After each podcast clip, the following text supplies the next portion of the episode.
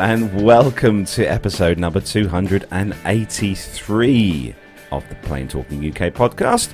I'm Carlos, and joining me on a Saturday morning, just for a change this week, it's Matt Smith. You have no idea how hard it was to get out of bed this morning. Literally no idea. Yeah, for those of you who, who know a certain gent called Ed Sheeran, Yeah. who's currently doing, uh, uh, I think it's a two, is it a two day or three day? Yeah, oh, I wish it was two days. Two days. No, no, he's doing it till Monday. Oh, okay, Yeah. till Monday.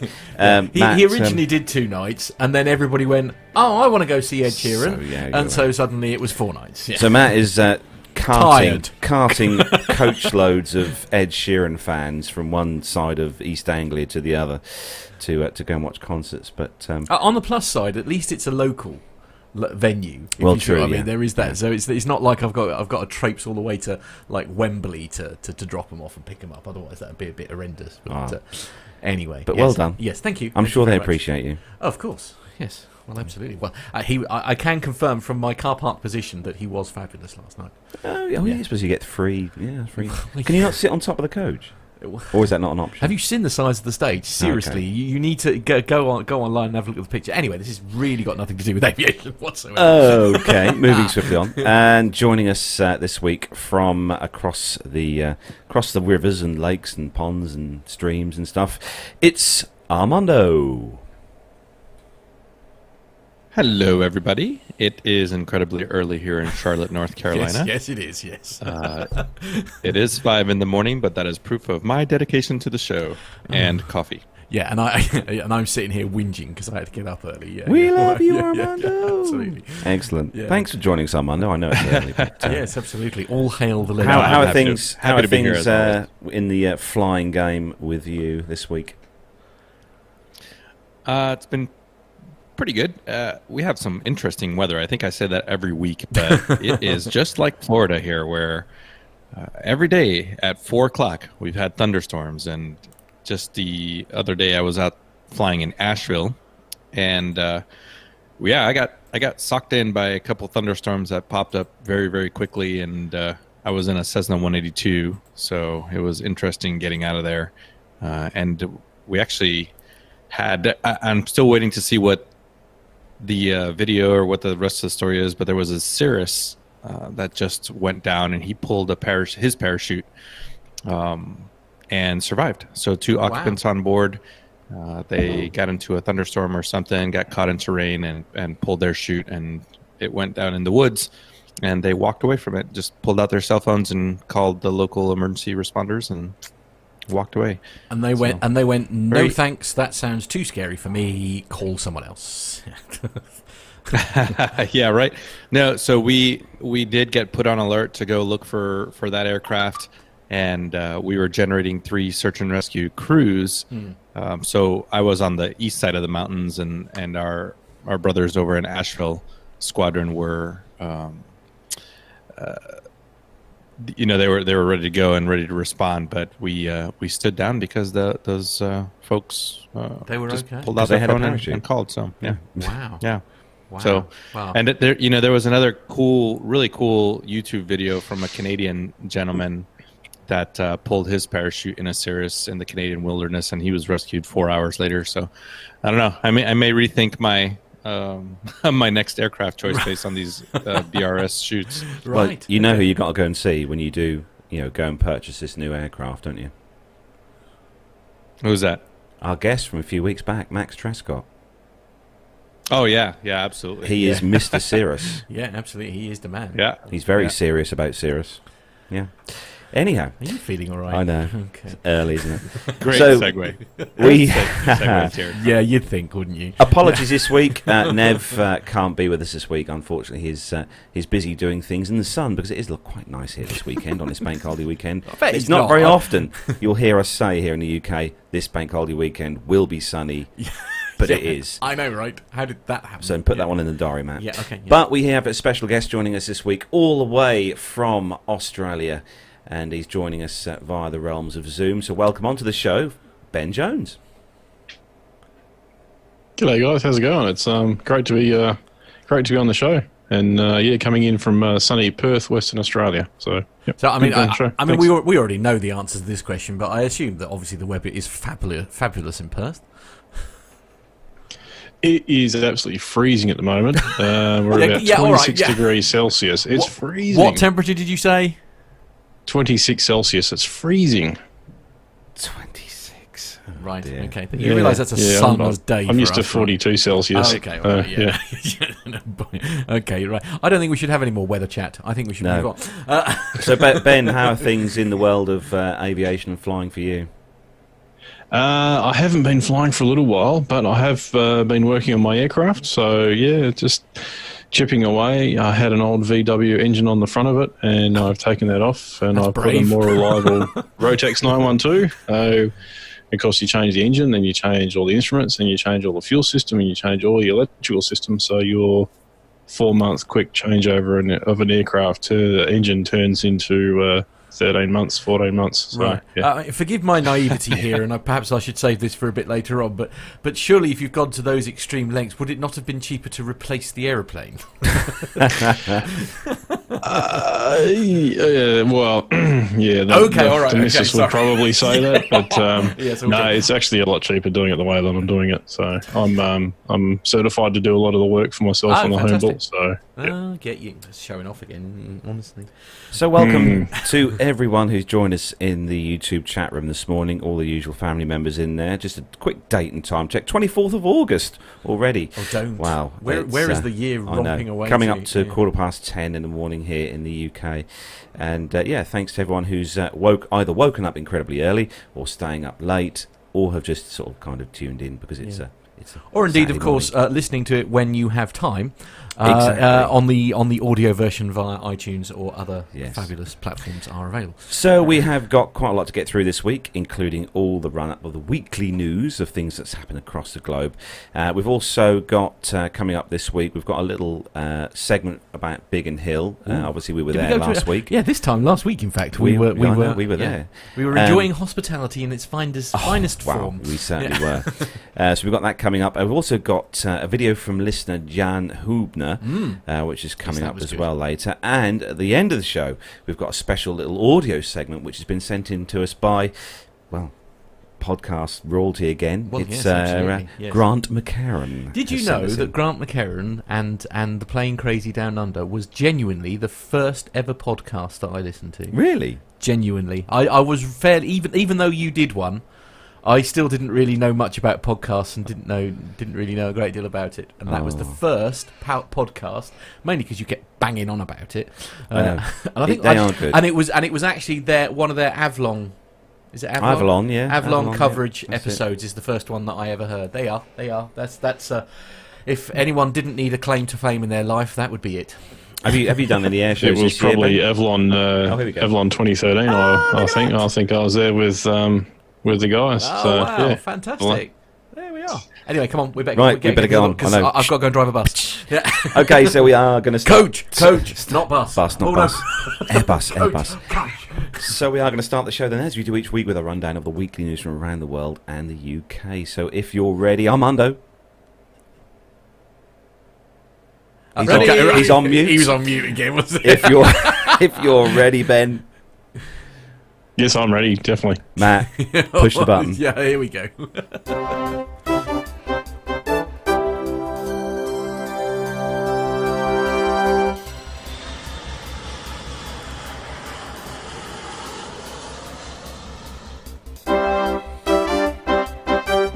So, kicking off this week's first news story on the mirror.co.uk website, and good news for anyone who lives uh, in the UK and wants to, to go and travel on the A350, Virgin's new A350 to be exact. So, uh, Virgin Atlantic's new A350 1000 aircraft joins the fleet this year, and you can currently bag cheap flights on the route. So, it's welcoming, welcoming, welcoming the new aircraft into its fleet and uh, that's because the aircraft registered Golf uh, Victor Papa Oscar Papa, nicknamed Mamma Mia, will be operating on direct flights from London Heathrow to JFK, New York, which is included in the cheapy deals. Uh, so you can currently snap up return flights from £272 per person on the JFK route based on economy light tickets uh, in October and November. It's not just New York flights, though, which are included in the latest sale. There are plenty more great US destinations, not to mention some tempting deals on Caribbean hotspots like Barbados. And uh, if you go over to uh, Virgin's site, you can check out all the deals there. And it's also worth noting that currently the A350 is scheduled to operate on flights from J- Heathrow to JFK only. So do check on their website. But it's Do you think news. that's because of the distances and things like that? It's I think it's a proving thing for them. It's a new aircraft. You know they've got to get crews used to Yeah, doing. but um, you know, I mean, if one was using it purely to prove an aircraft, perhaps you'd use something a little bit more local and close to home. you know, in case you have some tech issues. You know, if you're if you're only having to go, you know, to Malaga or something. You know, It's it's going to be um, it's going to be good. I think for Virgin, you know, new aircraft. They're obviously going to start phasing out their um, uh, 747s soon, as a lot of airlines are. But uh, hopefully, fingers crossed, me and Neville get to see what these the, the uh, Dash Mm. 1000s are like in November with uh, with BA's uh, version of these. Are, a lot of these um, in Australia at the moment, uh, Ben. The Dash 1000. I'll take it you've got the 350s.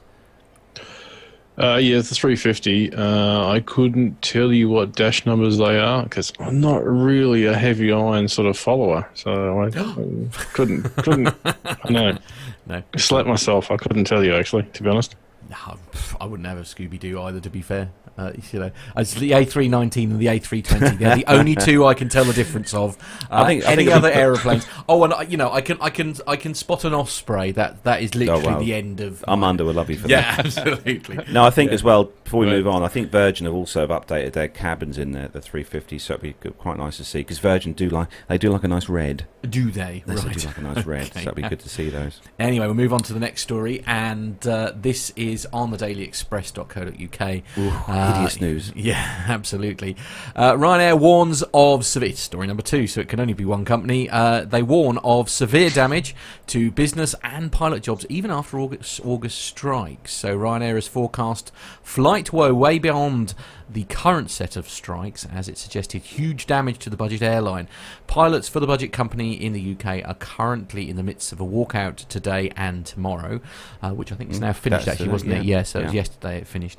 Um, uh, Michael O'Leary, uh, Michael O'Leary's firm managed to prevent similar disruption occurring in Ireland. Yet it is uh, Brexit, not the strikes, which are causing the longer-term fear for the cheap flight firm. In a statement released yesterday, Ryanair hinted at the woes come uh, with speculation, jobs could be lost uh, due to uncertainty of the UK's departure from the EU. Ryanair said Ryanair regrets the decision by less than 30%. Uh, of our highly paid UK pilots to vote for strikes on Thursday the 22nd and Friday the 23rd of August in support of unreasonable pay demands that captains' pay be doubled from a current £170,000 per annum to over £375,000 per annum. The uh, telling comment may, came after, um, as it followed just nine weeks before Brexit, Oh, which weeks. would uh, severely damage Ryanair's business and UK pilot jobs. It did not go into any further detail of what damage, whether financial or otherwise, it was referring to. It also did not place a figure on the number of pilots under the spotlight. So it's safe to say it's all a bit, it's all gone a bit pear shaped here in the UK with uh, with the strikes thing. I think, that, I mean, Ryanair uh, they're doing some. I think BA have got some Yeah. planned, Yeah. um, all for the these these you know the wages. Um, I mean, what Armando? What do you think about? It says here, obviously, the the captain's wages being one hundred and seventy thousand. They want these to double to three hundred and seventy five. Any thoughts? I'm not sure about the British numbers for uh, you know average pay for captains. I think 170 is probably a little low, uh, or I guess you know the equivalent of that is probably about 200 uh, something, a thousand U.S. dollars a year is I don't know, probably on the low, mid to low Mm. or the low side of middle uh, here in the U.S. I, I think you certainly start lower than that, but uh, once you've been with an airline for a while, but but Ryanair also does a lot of contract pilots too. So um, I don't I don't think those jobs those contract crews ever make as much as the actual airline crews. So I, I, I'm going to risk saying something a little controversial here, um, and I know what you're going to say. Hundred seventy thousand pounds. No, there is that, but no, I, I get that. You know, if that's not the industry standard, then then you know. But at the end of the day, they don't have to work for that airline, so you know, there's there's very little help from um, that airline to make to help you become a pilot in the first place. We know that first hand, obviously, from friends of ours who who have gone through that program. Um, I don't know. A small part of me saying like a job is a job. If you don't like it, I mean, they're busy boasting about how there's this horrendous pilot shortage and all that kind of thing. If you don't like it, go and work for a different airline. You know, I- Mm, I, I, do I, agree with you, Matt. I'm unusual. You know, don't get me wrong. So- I'm the first one to be bashing Ryanair, but a small part of me is thinking, well, if you don't like it, don't work for them. I mean, I, I know that we'll get emails and communications that how how hideously wrong I am on that, and I look forward to reading those out next week, actually, as, as maybe as, as a follow up. But as I say, perhaps you know. F- and perhaps it's because of obviously the industry that I work in, where you know we're driving coaches, and it isn't entirely uncommon. In fact, virtually all of us are earning, you know, perhaps not as much as we'd like for the for the work and the responsibility that we have. Definitely. So, you know, uh, but in my industry, there's very little point in moving and working for someone else because that's the pay across the board. It's not like, you know, but you could very easily, you know, move to another airline if this shortage is, is as extreme Yeah. as everybody says. I think the, the issue with moving to another airline is the, the culture of seniority of um, Right, you know you, okay. you've done your time in the one company and you work your way up the, the ladder of seniority, um, and then as soon as you sidestep into a different carrier, then you're back to zero. So you know Yeah, you're, you're literally back to FO doing um, doing the grunt haul work. So that's probably one of the reasons why they don't want to move. Yeah, no, fair point. Yeah, no, So- accept that. Wh- While you guys were kind of discussing it, I guess uh, another thought popped into my mind is here in the U.S. Uh, and many other places, you got to work your way up through the regionals, and uh, so the the pay that they're talking about is is commensurate with a regional airline. I think where you're flying a CRJ or an ERJ, um, you know, some kind of smaller regional jet, while Ryanair is putting people into the right seat of a 737 um, fairly fairly quickly, you know, with some some low hours. So I, I that's why we, we don't know the exact numbers, but if No. you're a thousand hour pilot, well then here in the U.S. maybe 1500 hours you're going to be working for a regional for less than that um, while ryanair will put you in the right seat of a 7-3 and here to to get into a 737 here in the us unless you went through the military path it's going to be probably five years at least at a regional making that pay or less before you get into a 7-3 so um, so I guess that's a little bit of a difference that I thought of while you guys were Mm. were, were talking. Is Yeah. uh, Anyway, you um, know, hey, as I they're- say, but no, pretty much a regional airline. Yeah, I mean, uh, genu- well, I suppose so. You could you could argue because I mean, most flights are sort of average between three and four hours, don't they? I suppose you know, I, I, and certainly Yeah. in the US, three and four hours is very common, isn't it? As a, as a sort of like a, almost like a shuttle service, frankly. And I dare Yeah. say it's the same, obviously, in Australia. I mean, you know, the the land mass in Australia is ridiculous, frankly. Uh, Well, it's the size of the con- continental US, basically. yeah, so absolutely. Yeah, no, yeah, um, yeah, four Yeah. hours from uh, east coast to west coast, easy. Uh, but any, anyway, seriously, guys, uh, as I say, uh, you know, do do write in with, with how you feel about that, and perhaps we'll we'll bring it up as a discussion next week. So, Yeah, uh, how much should know- a pilot be? paid? yeah, absolutely. Yeah. Podcast at plaintalkinguk.com is our email address. Do uh, do send in your thoughts and comments, and, and we'll have a, a little chat about it again next week. So the next story, Armando, uh, as Nev is off, we're giving you a BA story this week, and it's um, all, all about some rubbish phones that BA have just brought. Oh, shut up! Oh, uh, so Apple has scored a new major customer, and that is British Airways. So the airline recently revealed it purchased 15,000 iPhone XR models. That's quite a Uh, check. unfortunately, they are. yeah, they are not for passengers like Nev in first class, but uh, instead for its cabin crews. Uh, the new phones are part of an effort to give flight attendants better ways of delivering a personalized customer experience, and it follows a trial in which senior cabin crew received new iPad models on every flight.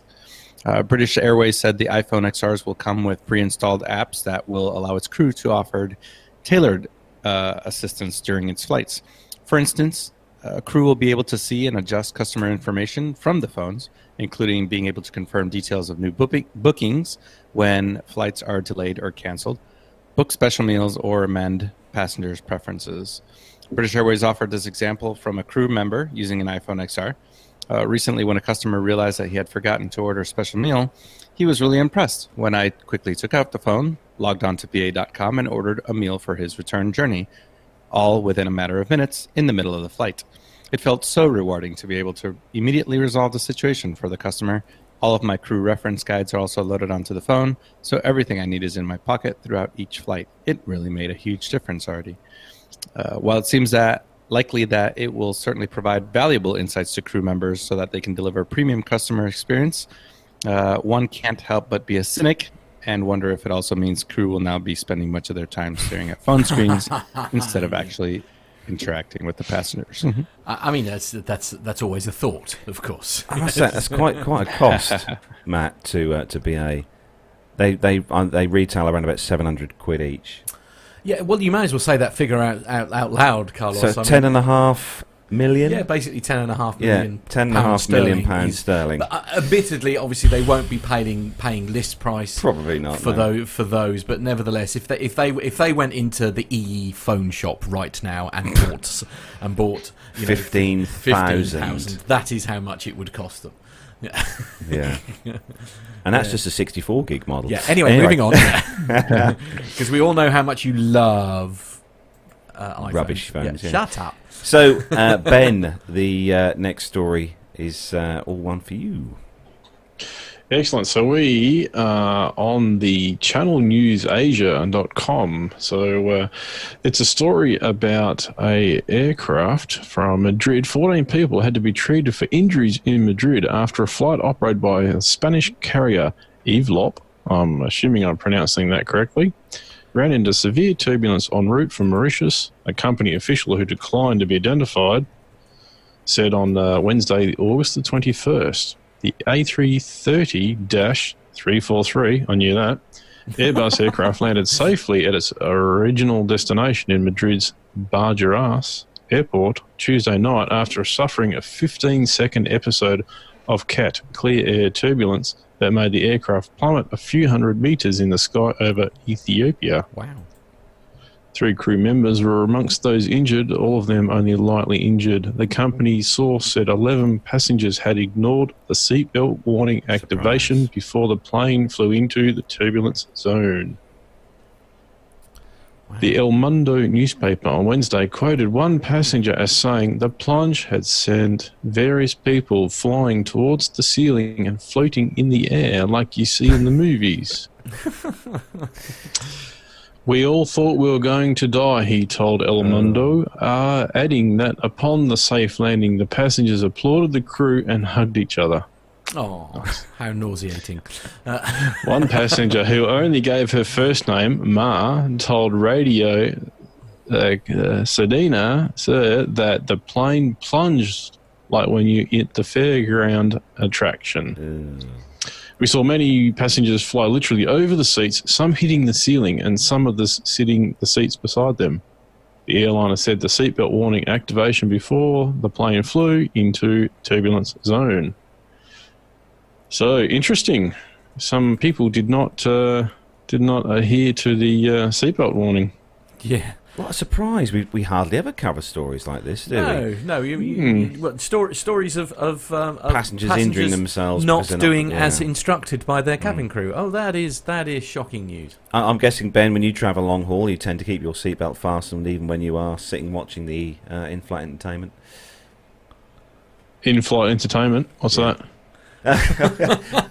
So as Australia, yeah, Yeah. Oh, uh, yeah. Uh, yeah, Australia. Yeah, yeah. Sorry, um, you've you've got a window. That's Yeah, well, yeah, yeah. That's Um, yeah. no, when when I, I actually fly a lot commercially for work, and uh, yeah, I always fly with the seatbelt on because yeah, clear air turbulence can happen at any time. So yeah, I'm sure we'll cover. A- actually, Eve, Evelop, Everlop, Everlop, however you want to call them.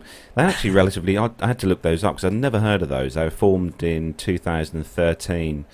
Um, they've got um, a relatively small fleet, all Airbus. They've just got a mixture of 320s, 330-200s, 330-300s. Um, they've also got a 330-900 Neo on order, and they've got one A350-900 which was delivered um, early this year, which they've got in service. So um, quite a small airline. I've never heard of them. Armando, I'm guessing you've probably never heard of um, of the airline. No, No. never heard of it. No. There we go. Learn something new every day here on the show. well, there we are. so uh, the next story is on CNBC.com, and uh, going back to the Max story again. Thought we'd go back this week. Oh, on the subject of Max, On the subject. by the way. Oh yes, Matt has got a new aircraft in the studio here. You Yeah. can see for those of you watching on YouTube, we have got ourselves our very own Ryanair uh, 737 Max 8 there, which is actually they're going to have to rebrand that because they're not calling it the Max 8 now. They're calling it the Dash 8200.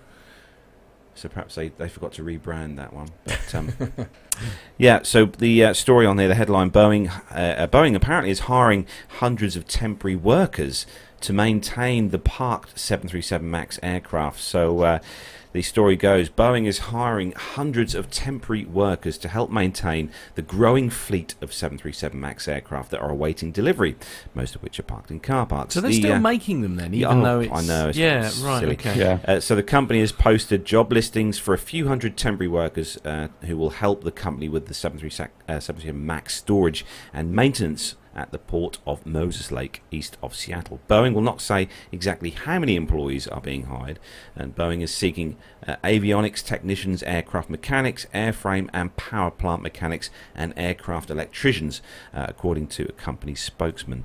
Uh, since aviation regulators across the globe grounded the MAX in March, Boeing has continued building the aircraft, but will not be delivering them.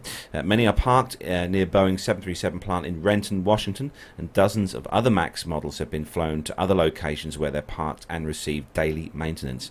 Uh, one of those locations of the Port of Moses Lake, an airfield next to the Grant County International Airport of Moses Lake, Washington.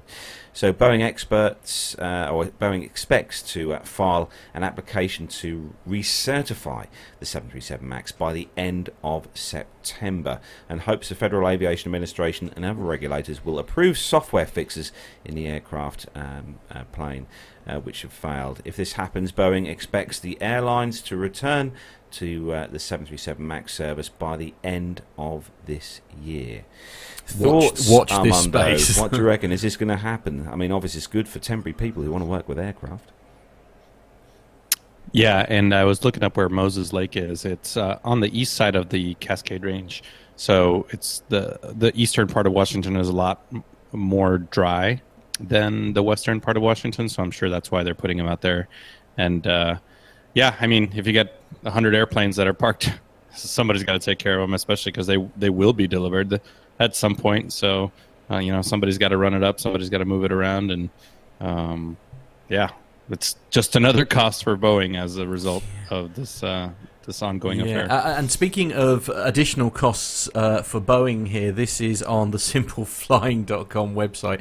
And it says Boeing 777X engine recall and Antonov AN124 is needed to carry the engine. So the Russians are helping us out. Yeah, basically, uh, GE Aviation has recalled its four GE9X compliance engines from Boeing. Uh, the four engines would be used to power the first flights of the 777X, but have suffered from unexpected wear in high pressure compressors.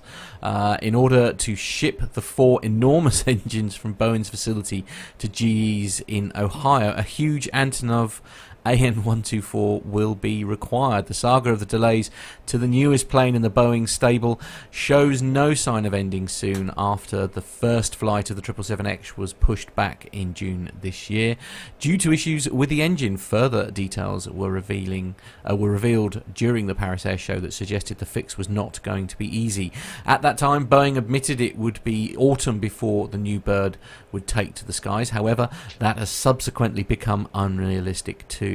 In Boeing's second quarter earnings call, the plane maker admitted that the 777X was unlikely to take its first flight before the new year. This indicated that the problems with the GE9X engines ran much deeper than initially thought. Uh, today, we're getting an indication of just how deep, as uh, GE Aviation has apparently recalled four engines from Boeing in order to address the fault in great What detail. happened to the good old days? You know, when when everything was lovely and worked, and there was never any issues with anything. Uh, uh, to be honest with you, I think it was probably in a time when there were less shareholders involved and they were able to properly test things before they got them in the air. I mean, Do you, do you remember those days, uh, Well- Ben, when, when aircraft used to just fly and there was no issues and Yeah, it's um, it, it's.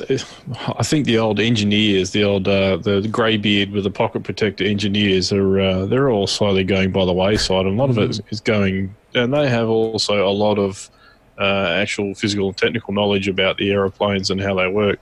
And it's all gone down to computer screens and CAD work and people behind, you know, 3D models and stuff like that. And I think the the issue that they have on some of these the problems is the people that are designing the parts actually don't see them in real life and have never maybe Mm. driven a bolt Yeah, or true. you know a rivet and doesn't actually quite get um, that third sense of engineering, which is I don't know a weird thing to say, but it's there. Yeah, yeah, no, it makes sense though. Uh, is is it also, um, Armando? I'm going to throw this question to you. I mean, is it also possibly something as simple as the fact that again the media is much more sensitive to these things? These things were perhaps happening before. It's just that we, as general laymen, weren't necessarily finding out about it because d- data like this just simply wasn't published 10, 20 years ago. I I do agree. That's exactly what I was thinking. Actually, was uh, unless you were in the industry following aviation magazines, you really didn't know that you know there was problems in in Boeing No. at Boeing Washington that because there there's there was no internet, there was no instant No. uh, you know news cycle that that Yeah. Had all this information that we have available to us. Great for podcasting, not so good for everything. else. Yes, yes, no, yes. Uh, we're we're grateful for the content, gentlemen. Yes, absolutely. So the next story, Armando, is um, all about an airline that we actually we saw at Farnborough. I think it was last year when it with the uh, Oh one of their yes, yeah, the A330. yeah. Yes, or the yes, yes. A380. Yeah, this is A380 we saw. But Oh, was it? um, Oh, yeah, sorry. this they've obviously got one of these. So um, yes, carry on, Armando. Yeah, this is from uh, Sim- Simple Flying, and it uh, is about uh, Hi Fly and how they will news, uh, have soon have a new aircraft in its fleet, and they are keen to show it off. It is the A330-900 Neo, um, capacity of 371 passengers. This uh, is one dense uh, A330-900 Neo. Uh, here's a look inside. So I don't know if Matt's gonna play out the pictures, One, but one uh, moment, caller. it is in a two class configuration uh, with only 18 sits, seats. This is one intimate cabin. Uh, three rows of seats in a 222 configuration make up the entirety of its cabin. Uh, compared to other aircraft with a 222 configuration, this one looks quite modern. Furthermore, there are plenty of privacy partitions. Passengers should be in for a comfortable ride. The seats are flatbeds, according to Hi Fly. Uh, these kinds of seats are similar to the ones found on other airlines such as Air India, uh, Hainan, LATAM. Uh, the 787 is wider than the A330, so this could be a tight fit, however, with uh, similar. It is similar to the width of Fiji Airways seats. This is very specific. Um, in addition, all passengers in business class will have access to entertainment via seatback screens. Hi Fly has selected the third generation Zodiac Rave system. Economy class makes up the rest of the aircraft with 353 seats. Uh, other carriers, carriers are seating fewer than 300 passengers on their A330s.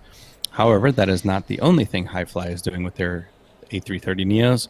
Economy class is in a 333 configuration, nine abreast, is tight on Dreamliners, let alone the A330 Neo.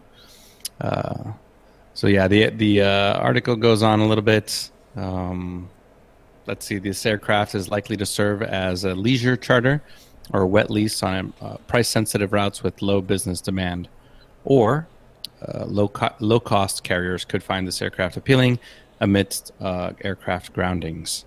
Uh, there you go. So And that's essentially A beautiful model, airplane. It? Th- th- This is the thing. That's essentially Hi Fly's model, isn't it? So it's like it's people like, say, uh, Virgin or or BA, where let, let let's use the Trent, the Rolls Royce thing, where you've got several, e- even at Heathrow, haven't you? You've got several uh, planes on the ground, literally with no engines on because they're they're away being dealt with. Um, you know, and and you know this is these are the sort of companies, if you like, that are sort of helping to, to fill that gap, I guess, because they because they're literally they come with crew and everything, don't they? Mm, Yeah. yeah, yeah. No, because we saw the 380 that they've got, the 380, the A380 Mm. that, that Hi Fly uses, ex Singapore Airlines one that it uses the, the old Singapore Airlines interior. Um, this this A330-900 Neo has obviously got a, a, an all, a whole fresh new Mm. interior. But I was looking through the pictures here, and I, I do think that the business class one just looks a bit boring. looks a bit. What do you not Functional. think? Fun- it looks a bit, yeah, square and cornery. And for those of you watching in YouTube, I probably saw the pictures that Matt put up on the screen. Um, I mean, obviously it's nice. We all, we'd all love to fly in business class. Yeah, There's no doubt Uh, about you that. let, us let's, let's get this clear. Uh, um, you know, I don't care how square it is if I'm in business class. I'm not going to lie. I just think it looks a bit, Yeah. bit bland. Yeah. So, there we so go. That's high the fly, word. just just FYI, um, Hi Fly. Carlos doesn't want to fly in business class or anything because it's very First, square. yes. Oh. First, Yeah. Love, yeah, first. Right. Okay. Well, what's you know compared to last week when we were talking about Virgin's, uh, you know, upper class. Yeah, that, true. That looked beautiful, huh? Yeah. No. All right. Yes, all right. Okay. anyway. Come. Again, all of us are going to be in 68 X. X Uh, yes. something. Yeah. Yeah. 400Y. yeah. yeah. Yeah.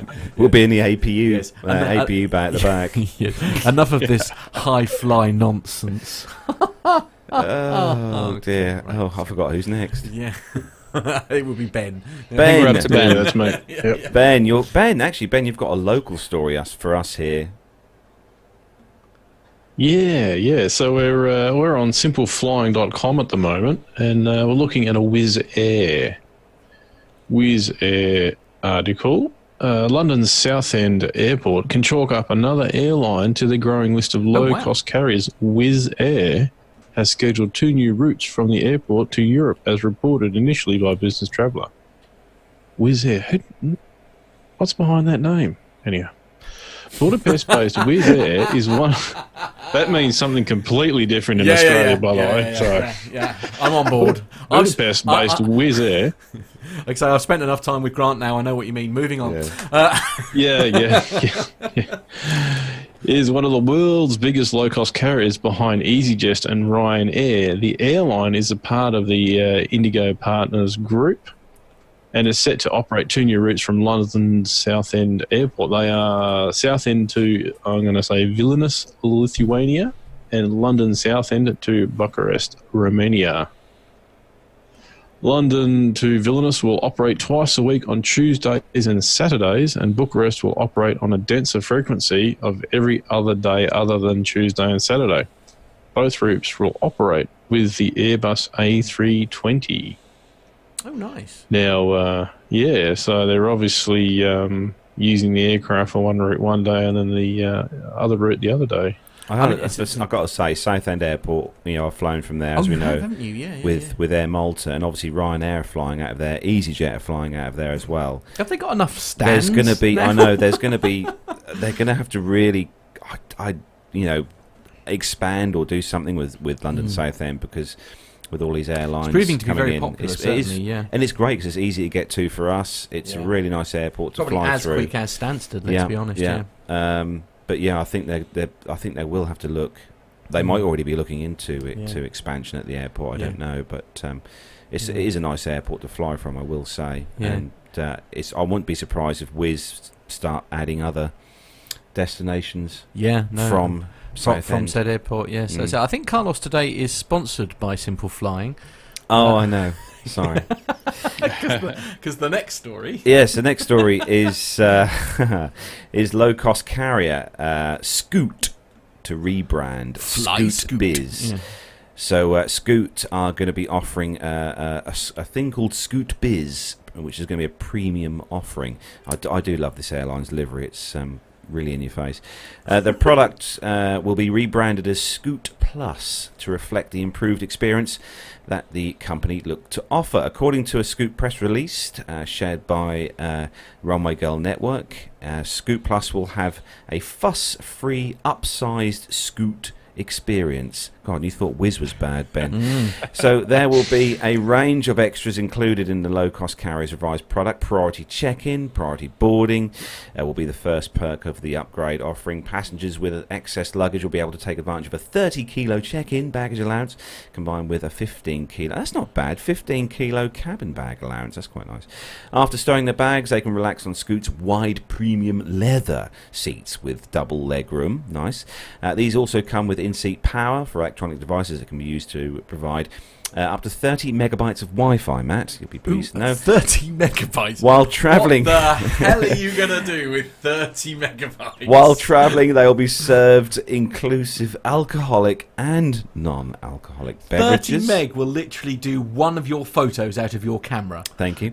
Uh, Scoot uh, is a subsidiary of Singapore Airlines Group. Didn't know that. The company launched uh, this brand in June 2012 before merging with Tiger Air in Singapore in July 2017. Since its inception, the airline has served over 60 million passengers and has a fleet of 20 Boeing 787 Dreamliners and 29 A320s. The airline is also set to add two more Dreamliners and 37 A320neos to its holdings, and it currently flies to 66 destinations across 19 countries and territories, the majority of which are in China, but also with a significant presence in Indian and Malaysia. This whole premium things, you know, these airlines are starting to jump on this premium bandwagon now. Ooh, what with its whole 30 meg free Wi Fi? I know, Okay, but right. the, yeah. the, it's always nice to have more leg room and a slightly bigger seat. Yes, but I think. a 30 meg, that sold it for me. A whole 30 Are, are you a regular premium user, Ben, or do you normally get uh, stuck in the cattle class? yeah?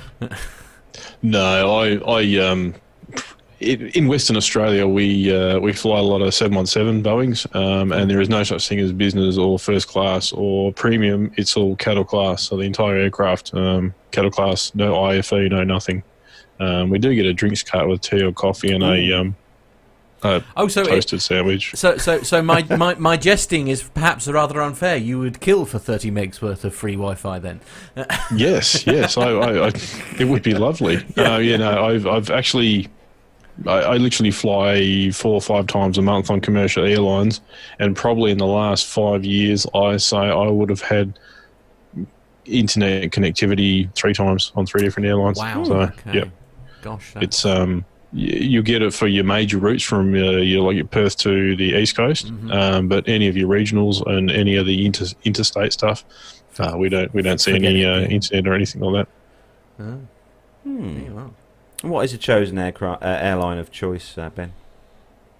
Uh, for me personally, it's Qantas. Um, they have a very good uh, reputation for keeping a constant level of service. Some people say it's not the best level of service, but it's constant. So whenever you hop on a flight, it's you know everything is the same. Some of the other airlines you hop on, um, they will actually. I can name the airline now because I don't have family members flying for them. Uh, um, but um, yeah, the other airline in Australia, they subrent a lot of their routes out to smaller companies to fly under their banner, and that's where you have your differences in service levels. So, yeah, some aircraft you get free biscuits and teas and coffees and stuff like that, and then you hop on one particular route. Um, you get free water, and if you want a muffin and a coffee, that's you know fifteen dollars. So yeah, Ouch. Right. Ouch. Yes. Hmm. No fair So point. stick- I just want consistency. Yeah, yeah, yeah, yeah. So stick to a model essentially, And a warm panini. Yeah, Mm. a, lu- a lukewarm panini. A lukewarm panini. Indeed. Uh, uh, once again, we're sticking with uh, the uh, marvelousness that is simpleflying.com, and the headline is Special story for you. Matt. When will Delta Airlines retire their Boeing 757s? Not soon enough. Uh, with over 100 of the type in their fleet, the Boeing 757 is a very important aircraft to Delta Airlines, uh, serving high int- uh, density short hauls and medium to long haul transatlantic services. The 757's versatility is prized by the carrier. However, these aging aircraft will soon need replacement. As of yet, Delta has not firmly indicated a 757 replacement. There is uh, here is a look at the Boeing 757 and Delta Airlines. So merging with Northwest, uh, the 757 was the only common type uh, between Delta and Northwest. However, Delta only operated the smaller 757-200 prior to the merger. Through the merger, Delta acquired the larger 757-300. Unlike the 757-200, the longer derivative uh, version of the, uh, is not as versatile and serves high density routes in the United States. Delta kept a large number of the 757s acquired from Northwest, and the Atlanta based carrier has kept them in service. The latest count from Airfleet shows Delta operating 127 uh, Boeing 757s with an average age of over 20 years. This puts these aircraft very close to their ideal retirement age. So, what is what are their 757s like? Really? Deltas. Are I- you going to make me read this? No. Uh, uh, Del- Deltas are configured for two different markets. One on one hand, there are domestic and leisure 757 with first class, comfort plus, and main cabin. Meanwhile, for premium and long haul markets, Delta offers lie flat business class. Each seat has access to seat back entertainment. Anyway, yada yada yada. I personally love the 75. Do I you? always Right, have. It's it's one of those aircraft that, that I've I just had a flown on a number of times. Really, you know, really enjoyed it, and um, yeah, it's it is it is what they call Well- it. It's a pocket rocket. Just for the record, it's uh, the article said 127. It's probably down to 126 now because they had that one that had the hard landing in Oh, Ponta yeah. Delgada. right, yes. okay, yes, yes. So that's Is that one the- less that they have to retire. Eh, Well, that's true. Yes, yes, yes. That's They've the one with the done it for crumpled fuselage. Yeah, That's the one. Yes. Yeah. Yes, very Yeah. beautiful. Yes. yes. I- Do you think that'll buff No, out? I, yeah. I'm, No. I think that airplane's probably done. I looked at the pictures the other day, and it, it's a pretty significant crease right after the, uh, or just in front of the two, the door two. yeah. But uh, I, you know, I'm like I'm like you, Carlos. I've always really liked the 757. You know, I don't know. I think it's a probably great just, airplane. yeah. I just eh, well, It's like it's like Perhaps- it's perhaps like the, the, the Porsche of the of the airline world. You know, it's just oh, it's it's really overrated. The engines are you know way too powerful for the engine uh, for the aircraft itself. You know, and my good friend John Jester, who's in the chat room, uh, he gets to fly all over the world um, in order to pick up airplanes for his uh, air air carrier. And he says that they have some overhauled interiors that are better than anything he's ever seen. So mm, are. Greetings to uh, Dr. Steph. I just saw uh, just flicked into the chat room there. I see Dr. Steph's in the chat room, and no, also Ray Davis as well. Hey, hello to you, Ray. Nice to see you in the uh, Haven't chat seen him room in the chat room for a long Yeah, time. Mind you, it's because we do it for a silly, a silly time for the Australians usually. exactly. Yeah. so next story, uh, Armando, is uh, one that we covered. I think it was a few or a, few, a week or two, a few weeks ago, and um, this is more info on said story. Yeah, I think we briefly mentioned it after the show had sort of gone Hmm. off air, but it was still developing back then. But uh, from Flying Magazine, uh, the NTSB has released information that brings some light to the accident that likely induced a lot more adrenaline than race car driver, uh, race car driving does to 44-year-old professional driver Dale Earnhardt Jr., uh, the son of legendary NASCAR Hall of Fame competitor Dale Earnhardt. Uh, Earnhardt and his family were taking a quick, twen- uh, quick 20 minute hop from Statesville, North Carolina to Elizabethton, Tennessee. They were able to walk away from a fiery wreck after the citation latitude they occupied was unable to stop on the 4,500 foot runway. The Elizabethton Municipal Airport does not have a control tower. Atlanta, Georgia based NTSB senior investigator Ralph Hicks held a press conference on Friday at the airport. Hicks said the conditions at the time of the accident were VFR with calm winds. Based on information from surveillance surveillance videos, Hicks said the business jet bounced at least twice before coming down hard on the right main landing gear. The gear collapsed as a result of the hard impact. The airplane continued down the runway through a fence before coming to a stop on Highway 91, about a thousand feet from the end of the runway. Earnhardt, his wife, their one-year-old daughter, and two pilots and and their dog uh, were able to evacuate safely before the fire engulfed the airplane. The cockpit voice recorder has been recovered and sent to the NTSB headquarters in Washington, D.C. There was no flight data recorder. However, the Garmin G5000 avionics suite contained some flight data that Hicks would see would uh, would consider very useful. The Earnhardts and the pilots were interviewed by the NTSB, and the quote information they provided is very consistent with the video. End quote. Uh, preliminary NTSB report is expected to be released by the end of this week. The this week. Fantastic. I mean, yeah. So I it- watched this airplane take off. Yeah.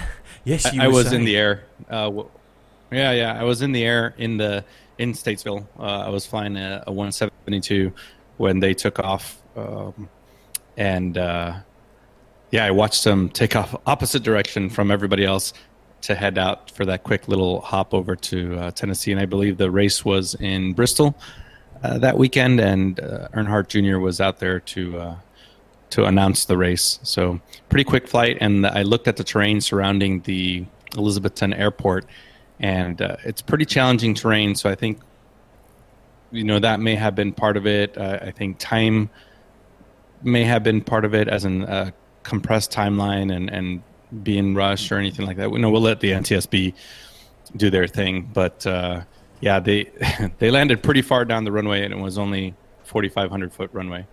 So Looking at the uh, pictures, um, uh, Armando, this crash, and literally the only part of the aircraft that's untouched by fire is the um, is Is the, the cockpit, cockpit, the flight deck. Yeah, the whole rest of the aircraft was uh, pretty much consumed by uh, the fire. Yeah, there, there's some there's some videos out there that you can find, and the aircraft did go through the fence. Kind of ended up resting on its left side a little bit in in on that highway.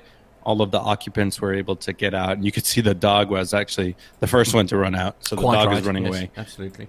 Yeah, um, but everyone was able to to walk away from the crash, Hmm. um, and then once everyone was away, I think that that fire uh, slowly developed, and then and then you know consumed the airplane. So, So the last story, uh, Ben, for you is just some, uh, an update on uh, the uh, A321 crash, uh, what we call miracle on the cornfield. yes, Hmm. indeed. Yeah, uh, Ural Airlines has now disclosed that the Airbus A321, which came down in a cornfield after takeoff, after the takeoff incident at Moscow, will be cut up for scrap. Um, the airline stresses that it does not plan to reuse any part of the twin jet which lost power and apparently after a bird strike and carried out a gear up touchdown the field. I'm going to call blowing uh, snow on that one. Careful. Um, Family Ural. Airlines says that the jet has been fully prepared for removal, including dismantling of the engines. Fuel has been removed, other pressurized systems depressurized, including the hydraulics, oxygen units, have all been discharged and taken out. In coordination with traffic police, the region in the region, the aircraft will be cut up and taken away from the scene for disposal from the uh, 23rd of August. Investigators are still probing the 15th of August incident, and all the passengers and crew survived the emergency landing involving flight U6178 to, I'm not even going to try and pronounce that. Um, yeah, so um, a, a, a good outcome for all, and um, Yeah. I was reading somewhere else that um, they had twice the amount of passengers as the uh, Sully incident. So a good, uh, good result all round. Hmm. I, I, just, I, just, I mean, we, we were saying off air, air last week. I- I, I've got all these. I've got a head full of conspiracy theories on here, on this whole, on this whole miracle in the cornfield thing. I- Oh, right. yeah, Really? Yeah, I know, I know. I just think somebody wanted to steal Sully's limelight. I'm not going to lie, Uh, but there we are. Oh no! I, you know the videos, the the passenger videos are are really impressive. They, Mm. the, I the crew did. Now I'm not a conspiracy theorist yet, so I'm not on, on board with you, Matt. Okay, but, uh, fair I- enough. the crew did a fantastic job. Yeah, yeah. Really great. Really, really but they're great not going to use any parts of this plane, so they're not, not going to use the the cart, the food carts. They're not going to use. No, I mean that's um, that's that seems Mm. like a frankly a terrible waste. Uh, I, I think that the technical get you out there is they do not plan to reuse Ah, any. okay. So if Yes, it accidentally happens to reuse, well then mm, so be it. Yeah. But um, for an airline to uh, to not take an aircraft and scrap any serviceable parts out of it, let's be honest, there's got to be going to be quite a fair amount of that aircraft still usable. So yeah, um, no, that's true. That, some of those is- parts are going to make back into service. I can guarantee you that.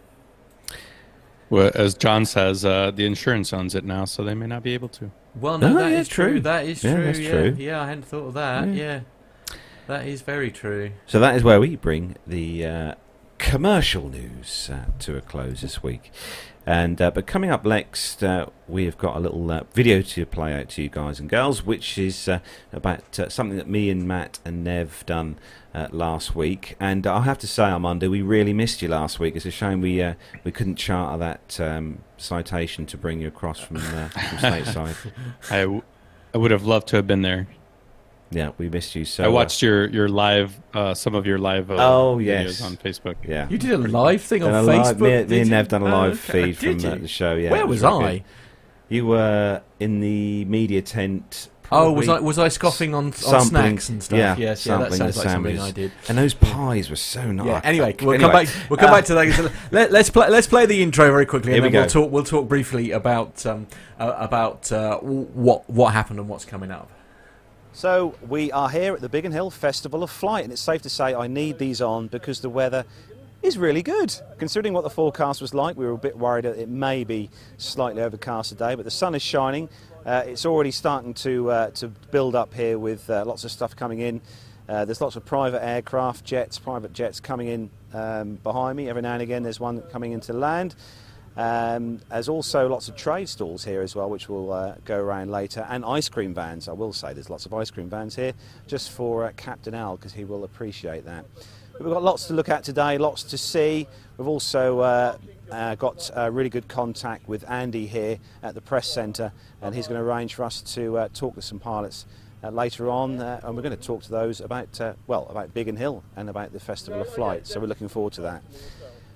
So, well, I'm going to get on now with uh, the preparations for what we're going to do here today. Matt's here with me as well, and Nev is obviously behind the camera. So uh, we all had a good journey down here today, and we're looking forward to a good show. So I'll hand you back over to the studio. You've always wanted to say that, haven't you? I'm going to hand you back to the studio. Uh, and I have to say, actually, uh, what, what I'm going to uh, do now. So while uh, basically, long long story short, while the uh, the guys were busy. Uh, uh, doing their, um, their their interviews and stuff. I was essentially left watching the air show because unfortunately we were only allowed. No, you had your head stuck in a broadcast fan. Well, there is that. All right, I may have, I may have had my head stuck in the the Meridian broadcast van also, but uh, yeah, with a very very understanding and charming lady. Um, but while they were uh, getting into some f- cracking interviews, which you'll hear a little bit more about, uh, I I got a little bit of a flavour of the air show.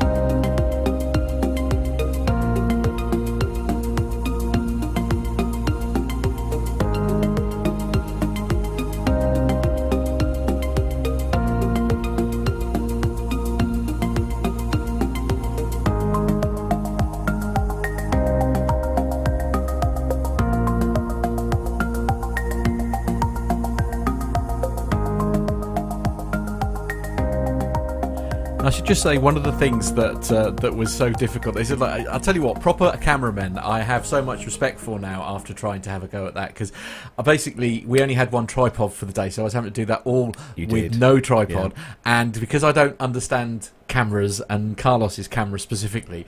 So I was having to do all that with the largest camera lens you've ever Yeah, seen you in your entire life, which is great when you're trying to like the ones you know when they're in the air and they're doing their acrobatics and all that kind of thing.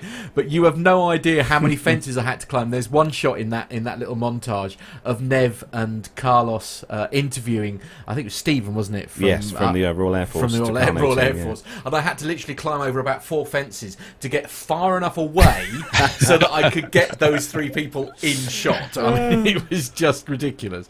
Uh, but uh, yeah, it was. Uh, I, I mean. I, I, I was I literally had nothing else to do other than to enjoy the air show while those guys were, were, were busy doing that, as you say. And uh, the the catering was, uh, beyond lovely. well, it was beyond fabulous. I've never been to an air show before where where we were brought food. Uh, I It was mean, lovely. oh, it was. We had yeah. sandwiches and Yeah. some uh, what we had. We had some quite posh uh, drinks and uh, other. And those, those we had these these cakes were like these pies and these.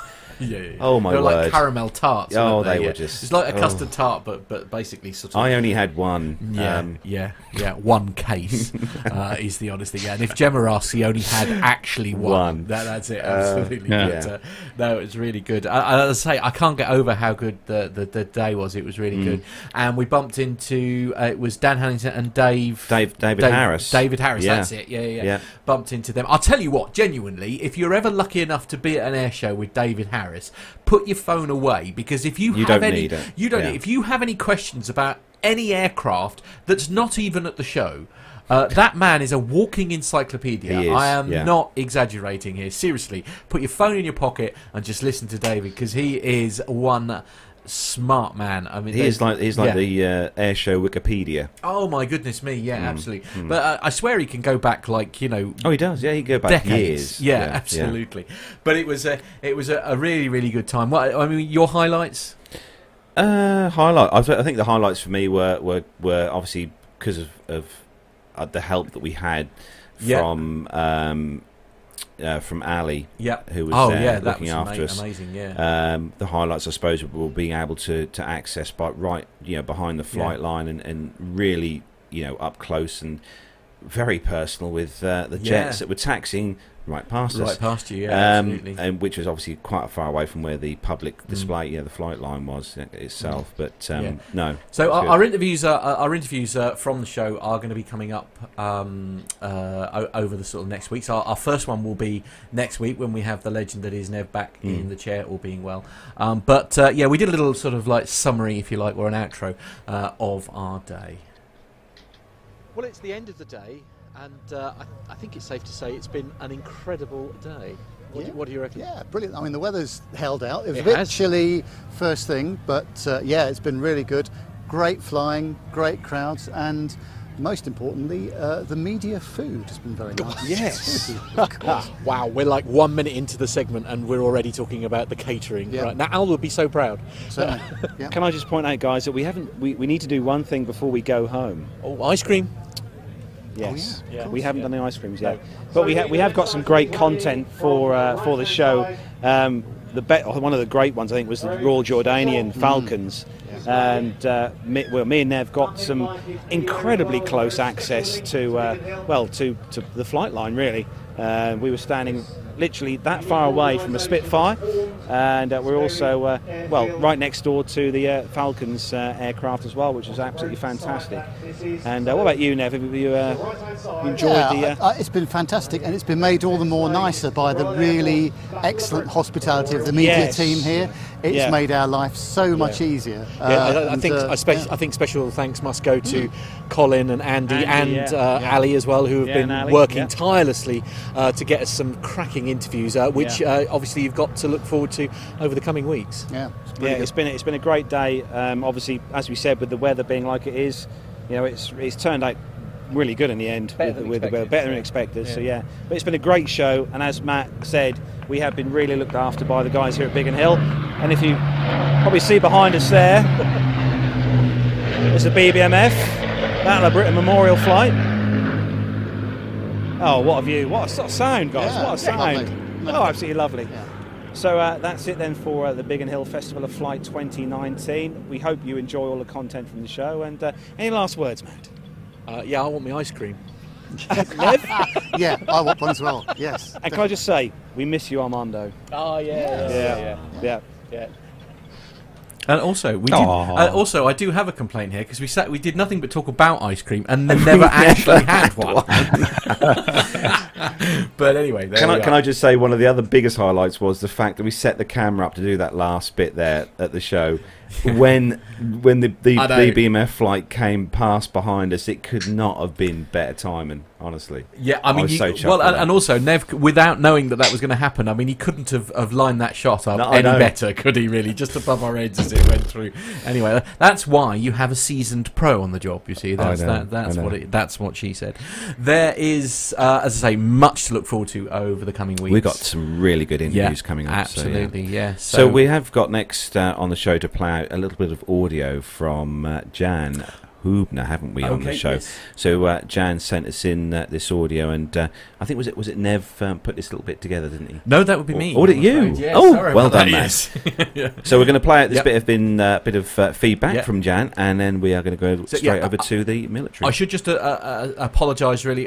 Bless him. He's he's done it on, on the aircraft, just using essentially his phone because obviously that's all he had on, on with him. And as I'm sure you can appreciate, good quality, the, yeah, the the video quality is great, but obviously with the background noise and all that kind of thing. So just strain your ears because the content is worth uh, listening to. But uh, we're having a, a little bit of a walk around a very special aircraft. Hi guys, this is your friend Jan from Berlin coming to you from uh, BA's A350 flight to Madrid today. Um, give you a short Im- impression on the onboard product. So what you're looking at is uh, the mini cabin after the second set of doors for Club World, the new suites. Very spacious. I'm in the front and I have to get a leave a flight attendant through, so sorry for the shaky video. Hope Nev can edit that in post.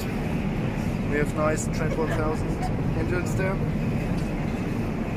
And from what you look at there, that's a pretty nice seat.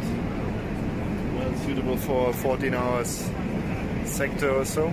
So guys, after letting a couple of guys through, this, plane is full of AV geeks and people who are plane mad, uh, like us are. Let's have a sneak peek into World Traveler Plus. That's probably what Nev and Carlos are going to have on their way to Toronto in September. Also, very nice seat. You have slide out uh, footrest, and the seat I've tried it early on reclines quite a bit, so it's fairly nice, fairly comfortable, especially in the bulkhead rows. It looks fantastic, doesn't it? There's the lavatories between the second set of doors, and there's a club kitchen where you can find some nibbly bits and bites and something to drink on the long haul sectors. Obviously, on the short flight to Madrid, there's nothing. And here we are. That's the the forward club world section. Uh, back in my seat, uh, train A on the way to Madrid. Uh, hope you enjoyed the little tour around the A350. Um, this is a great product, brings BA back to the leading edge in uh, business class and economy class in Europe from my point of view. Um, thanks for the great work. Always enjoying Nav, Carlos and that. Have a great time. This is your friend Jan from Berlin signing off board BA 464 to Madrid. Bye bye, take care. God bless you. oh, How cool thank you, that? Jan. Yeah, thank you, yeah, Jan Hubner. Thank you so Yeah, much for sending you, that. yeah, that was- fan- fantastic walk round. That's awesome. Yeah, I know. As I say, there's not many people who can who can boast that they've been on one of those yet. I Which know. Is, which is just I tell you what, BA yeah. they they do do a blinking nice cabin. Uh, yes, it is Yeah, really nice. yeah, Yeah. absolutely. Uh, anyway, uh, we have some uh, very important business to. Yeah, on that's with, great. so- Armando, over to you. Uh, yeah. So if you guys are ready, we're going to do some military news for the week and uh, and wrap up the show with that. So if you're ready, Ben. Yep, go for I it. I caught him off guard. Yeah, absolutely. I'm not on mute. Let's go. ready? yeah, we're ready in the studio. I Let's was like, go. oh, click on the link, click on the link.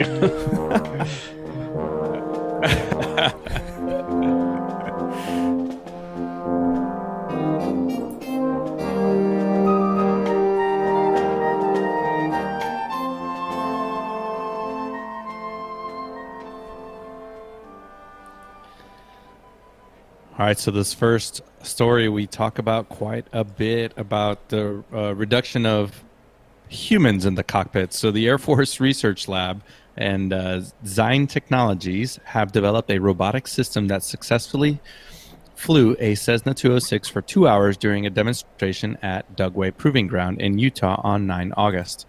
Uh, the robotic pilot unmanned conversion program intends for a mechanical robot to fly an aircraft the same way as a human pilot would, says AFRL. The robotic system is called, very original, RoboPilot.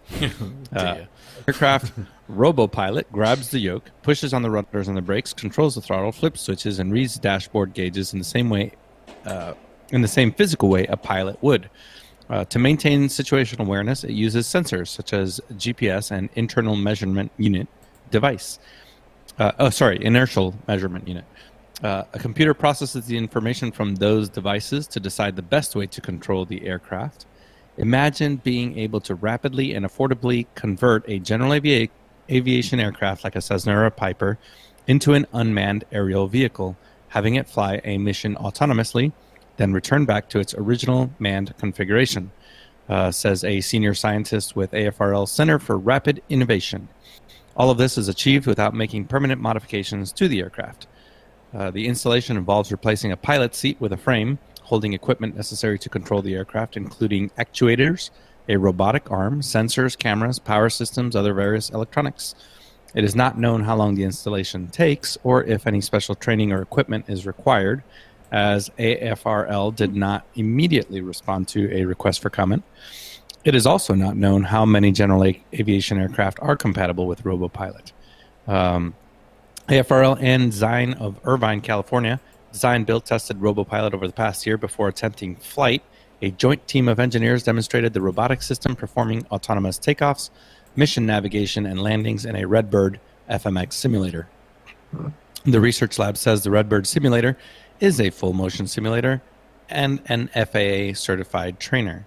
Experiments with RoboPilot are similar to Aurora Flight Sciences' work on the DARPA uh, Aircrew Labor in Cockpit Automation System, or ALIAS program.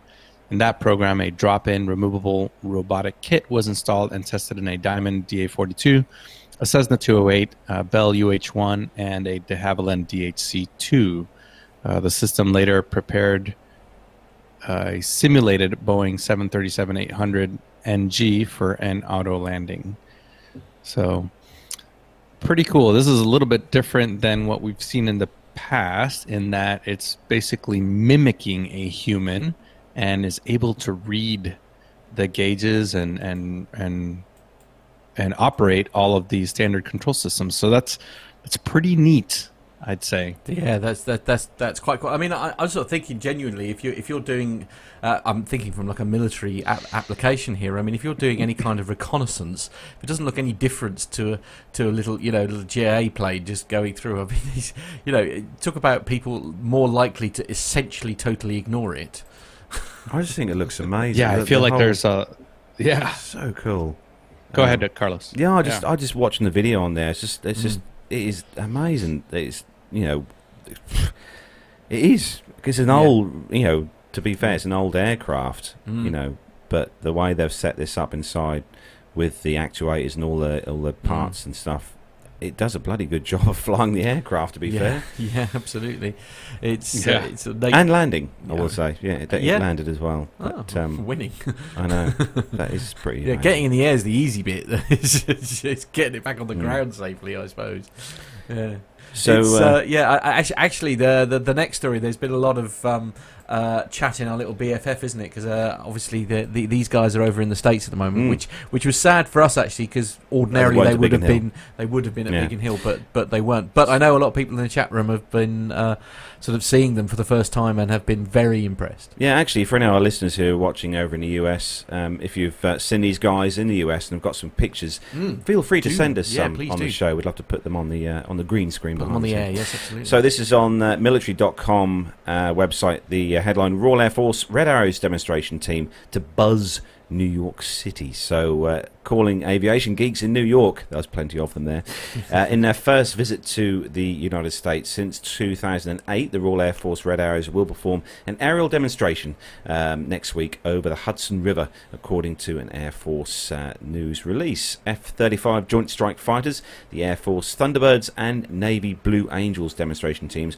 will also be part of the show. Be interesting to see if they all get together and do like a huge formation. Uh, so the demos along the Manhattan skyline will feature a nine ship Red Arrow formation, uh, two F 35A Lightning II stealth aircraft, six F 16 Fighting Falcons from uh, the Thunderbirds, oh, and six F 18 Hornets from the Blue Angels, according to release. Wow, now that would be a hell of a picture. Mm. Uh, onlookers, uh, onlookers should gaze up uh, towards uh, the skies at approximately 9.30. Uh, this was on the 22nd, actually, of uh, August. So hopefully someone was there with a camera. So they do say on here that we've never done The, a uh, Thunderbirds, Blue Angels, Red Arrows flight over the Hudson before.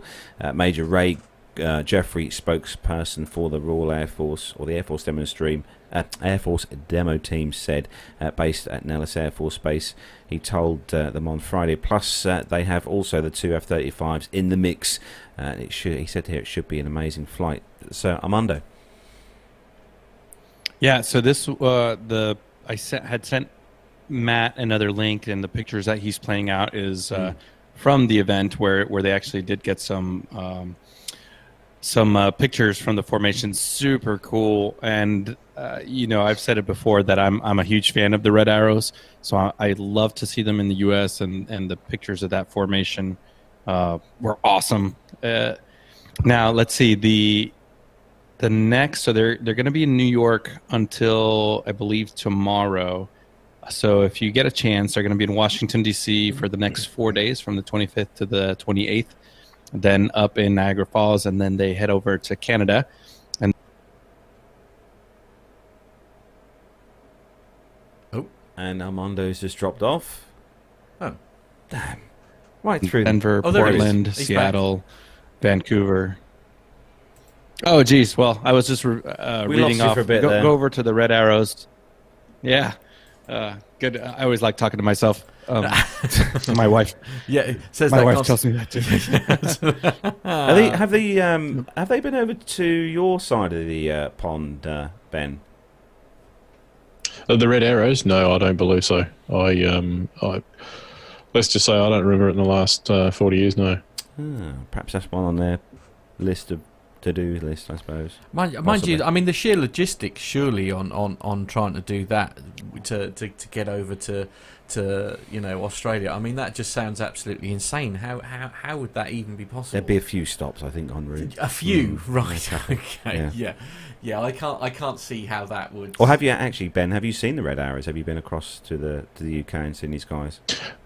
Uh, no, I haven't actually been across to the UK. Um, that is hopefully a plan for uh, maybe late next year. What I want to do is um, hit a lot of the um, hit a lot of the uh, uh, museums and that kind of stuff over in the UK. Excellent. Yeah. Sounds good. Yeah, absolutely. Well, Co- let us, when you were coincide over it here, with, let uh, us know. Yeah, coincide it absolutely. with uh, RIAT as well in July. Come Yeah. over in July. That'd probably be good.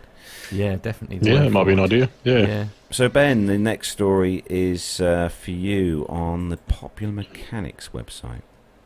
Popular mechanics. Uh, just get rid of some pop-ups. Excellent. okay, the F-35 Joint Strike Fighter (JSF) is designed to fight and, against and win the most the technology advanced adversaries in the world. One opponent it wasn't ready for, however, was the suburban sprawl. Across America, communities living near Air Force, Navy, and Marine Corps bases are up in arms over the single seat flying over their near and flying over their near and their neighborhoods, disrupting the tranquility of the homes and subjecting them to vacuum cleaner levels of noise. And having personally seen the F 35 fly what, two or three weeks ago at Oshkosh, okay, they're loud. yep.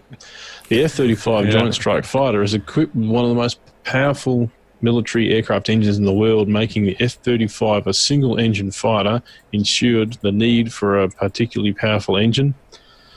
The uh, Pratt & Whitney F135 engine delivers 43,000 pounds of thrust single-handedly, propelling a 70,000 pound aircraft laden with weapons and fuel through the air with the power and agility to defeat threats. And the uh, Stars and Stripes reports on the communities near Boise, Idaho, and their efforts to identify the noise impact of the F 35 basing based at Boise. The Pentagon is considering basing an Air National Guard F 35 unit at Boise, and the 1,099 page environmental impact statement for the base has that. some grim news. Ouch. Mm. I mean, we've seen we saw these at RIAT a few years ago, and yeah, I will say they are. Um, I wouldn't say they're the most stealthiest aircraft, as No, in no. noise. Uh, But then surely the Vulcan was the king of, of noise. Well, it has yeah, to yeah. be said. I mean, that was a that was a noise I'll never forget. As I say, I, I saw them at uh, Waddington. Mm. Uh, I saw it at Waddington, Waddington in the air, and it was the biggest and noisiest thing I have ever seen. I think seen. this is one of those things Yeah. that was said on the show, though. Like you know, a lot of these bases and, and stuff like we're here. Mm. You like you know, a long, long while ago before the houses and everything were built around them. So Yeah. if you don't like aviation Yeah. noise and flying and, Mm. and stuff like that, then pff, Move. buy a house in, in in the Antarctic. You know, it's um, right, okay. not many uh, Perhaps a little bit. airports around there. Yeah. Well, it's true. But yeah, no, I know what you mean. It's Yeah. just you think, well, the base has been there a lot longer than I would you- love to live near Yeah, an airport. I know, but I- Al- albeit military And or whilst, commercial. whilst I, I know that you would absolutely love that, Carlos, I have also been very lucky to spend some significant time with your lovely better half, who I dare say would strongly disagree uh, with you on that. I think that would be Gemma's worst nightmare.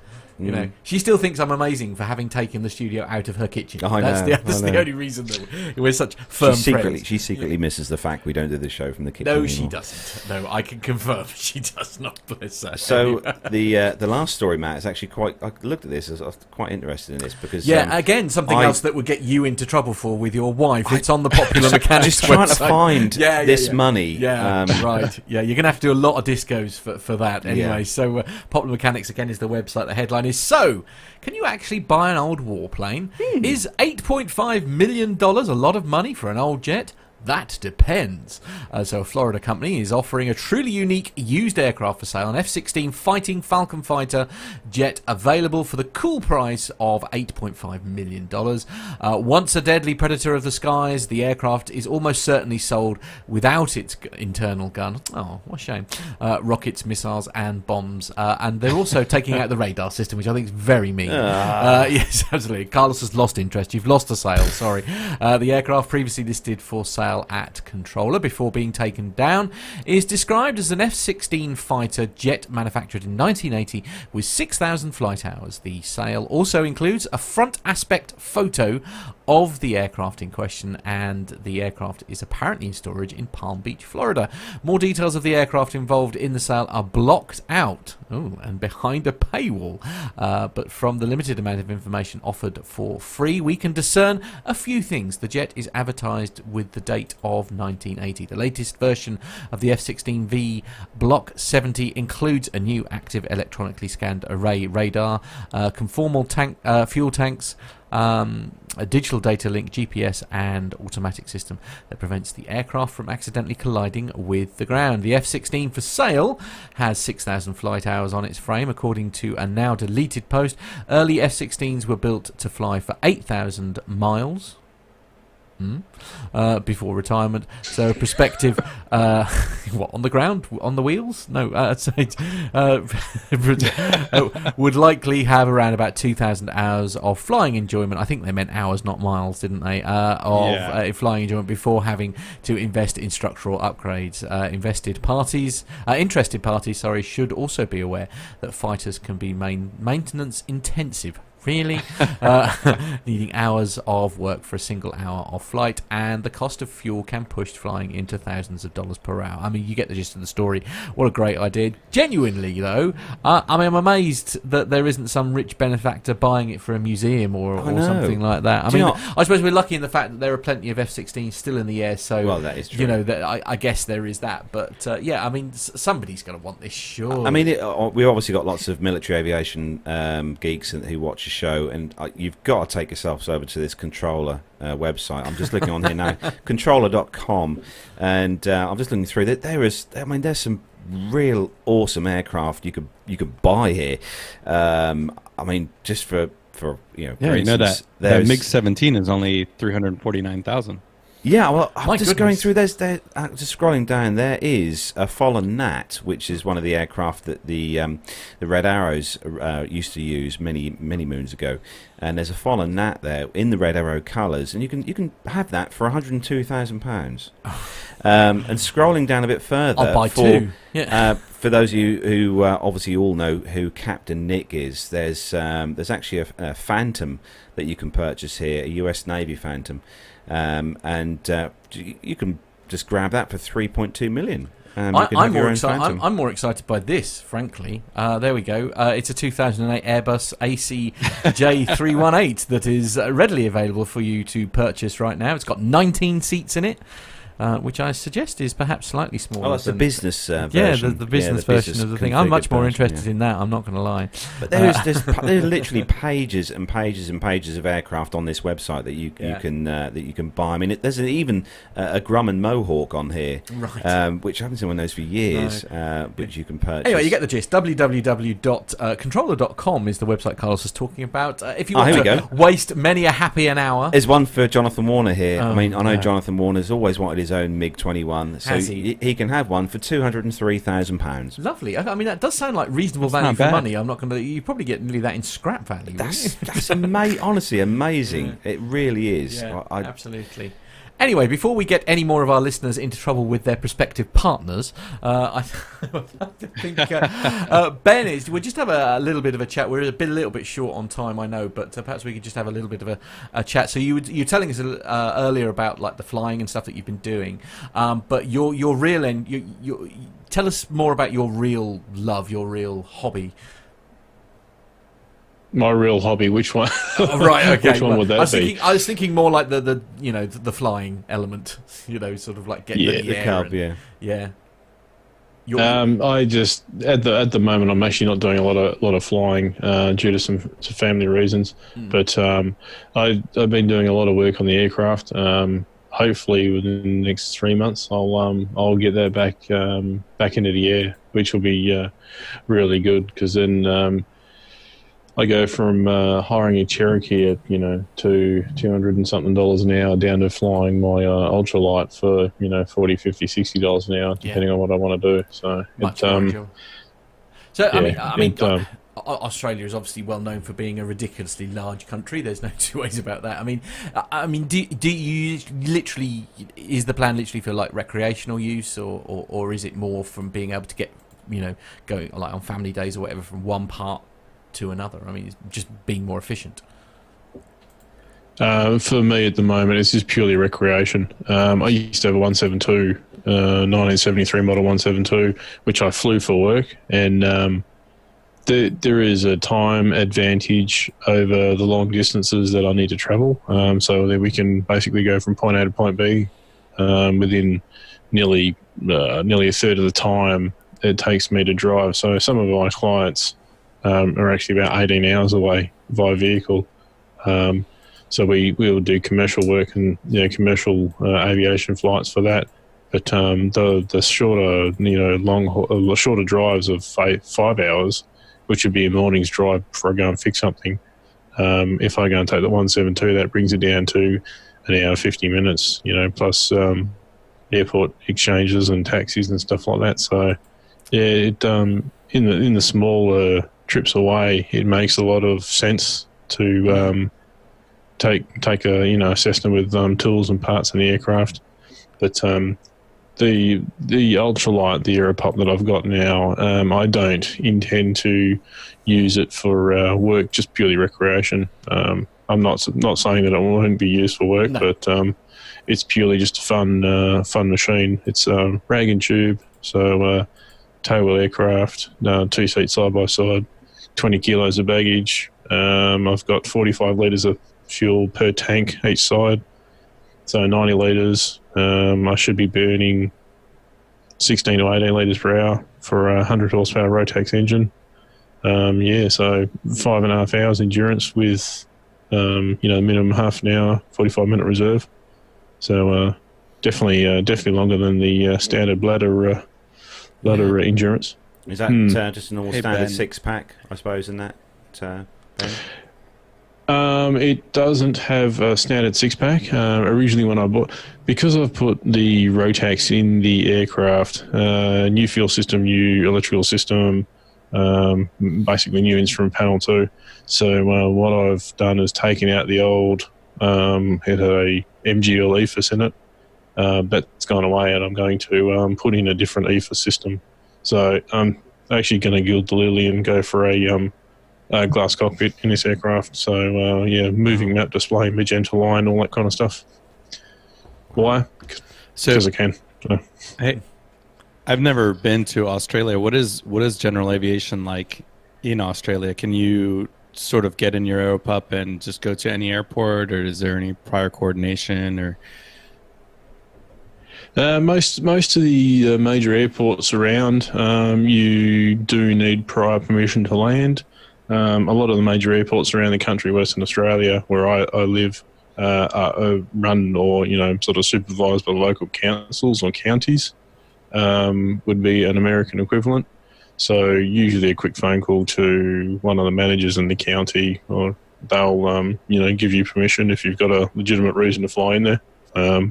You know, I want to I want to fly to your town and spend some money. So they usually say, uh, that's fine. Um, and a lot of the other strips around, um, you know, free for all. Um, some of them require donation. Um, some of them you'll get charged. You know, air service, well, airways fees, air service charges, stuff like that.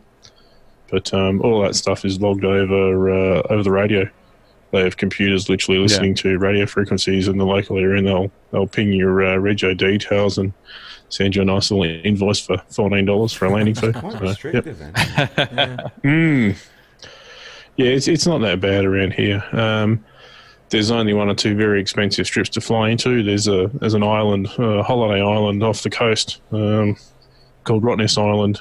Um, we used to jump in the 172 and go over there for breakfast. Um, so I actually live uh, four miles away from our GA airport called Jandakot. Um, so our Saturday morning routine would be up in the 172, which is part well used to be parked about three minutes that way by car.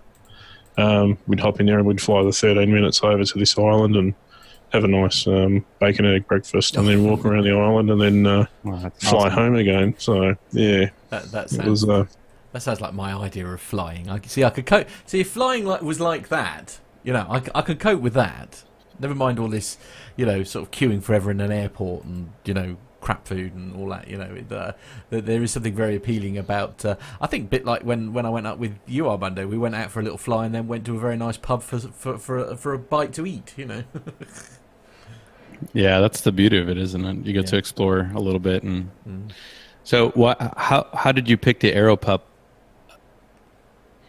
Uh, well, I, uh, the one seven two that we owned, I, I own half of it, and my brother in law owned half of it, and he flies for a uh, a uh, uh, an air, airline in a uh, oil uh, rich country, I should say. I won't I won't name it, um, but he was literally, literally living on the other side of the world and didn't want to own an aircraft on the other side of the world, so we ended up selling the aircraft.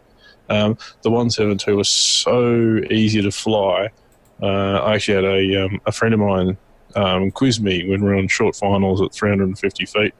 Um, asked me, should I really be eating a ham sandwich? Um, so at, at that point, I realised the aircraft is just, it was eroding my skills. Um, so I decided that I wanted to go back to flying tail aircraft, um, something that required a bit of uh, skills and intelligence. So yeah, I put the word out on social media, looking for you know from friends to look for anything like a Piper Cub, super cub, anything you know, rag and rag and tube tail wheel, and lo and behold, a friend of mine said, "Hey, there's an aircraft in a barn that you know I'd." And uh, I made contact with the owner, and it had only been put in the barn because he had finished building a, uh new home built aircraft. So he only had hangar space for one aircraft. So he decided to uh, fold the wings and then trailer it home and stick it in the barn. So I went up there and had a look at it and the engine had some issues which I knew about. Um, we discounted the price of the aeroplane. I bought it for literally uh, cents on the dollar, pounds on the dollar. Wow. Um, yeah, so yeah, and then I threw it on a trailer and drove it home five hours. And uh, yeah, Yeah. for a quick uh, three month turnaround, yeah, about 14 months into it. So yeah, So you, you were saying before we started the show, you're actually in the process of giving it some upgrades, aren't you? You're sort of making some alterations to to its engine, etc. Yeah, because the the old Volkswagen engine uh, was a mechanical fuel pump engine. Um, yep, that's that's the Aeropup just there. Yep. Um, it uh, requires a different fuel system. The Rotax, you should really uh, run a header tank on the aeroplane. So what you do is you pump one of the tanks, left or right tank, into this header tank. Uh, and then the header tank is pressurized uh, through a uh, fuel pump, and then it feeds the engine because you want a, a constant pressure on the uh, mechanical pump on the uh, Rotax. But um, to keep constant pressure, what you do is you actually have a, uh point uh, or point 0.8 millimeter orifice uh, fuel return back. So there's always a flow of cool fuel coming through the system to avoid vapor locks. Um, and the aircraft didn't have that tank in there, so I've had to fabricate a tank and then stick it up behind the instrument panel. Um, of course, new fuel lines, new firewall. You know, you change the engine. All the different uh, connecting rods and linkages into the cockpit are all in different spots. So it's it's easy just to take the entire firewall off um, and start clean slate. So yeah, I mean, actually, new on, firewall. On, on that note, we were having a bit of a, a joke before we started the show, weren't we? And saying like essentially that from from all the upgrades and the work that you're doing to it is like sometimes you think is it going to be cheaper and more cost effective if you like to, to change the aircraft, but actually you were saying that, that a lot of the the your, your typewriter, you know, your, your skills and qualifications, if you like, are, are enough that you can do a lot of this work that the rest of us would be sort of either terrified. I suppose being an electrician's handy. Yeah, well, yeah, absolutely. I mean, that's that. That as you say, that that sort of make it's a bit of a game changer, I guess. Yeah, I'm, I'm, I'm fairly lucky. Um, I am an electrician, industrial electrician by trade, but uh, I do fitting, turning, machining, hydraulics, pneumatics. Um, I actually do gas fitting too as a part of my work too. So I'm pretty, pretty well rounded and uh, mechanical person. So, yeah. Um, so using a TIG welder to weld up some frames and doing uh, machining on 4130. You know, I've got um, quite a bit of machinery sitting in the workshop to uh, To be able to, to do that. Uh, Well, I mean, Yeah, it's, yeah. it sounds like an absolutely fantastic. Just looking um, up the price, en- actually, enterprise to buy one of these. Uh, there's um, just I'm just in, quite in, just wondering what the price of an Aeropup would be. um, just found one of these on. It's actually You're not on- going to get that in your garage, you know, I know. that, don't you? on an Australia. This is on. You um, will actually. You will actually. if you can wings put a single Ye- car in yeah. the garage, you'll get one of these in there. Oh, okay. Yep. 2008 Aeropup 2 seater, uh, 36,000 Australian dollars, which converts at the moment to around around about 20 grand. It's UK not actually UK, that UK awful. money. That's, for what it is, that that doesn't not really too bad. No, And that for that that thirty six thousand dollars. So in I'm uh, all disclosure. I'm a sales agent for Aeropup too, which is on the side. But at the moment, we're selling kits for twenty four thousand nine ninety. So twenty five grand um, plus tax in Australia.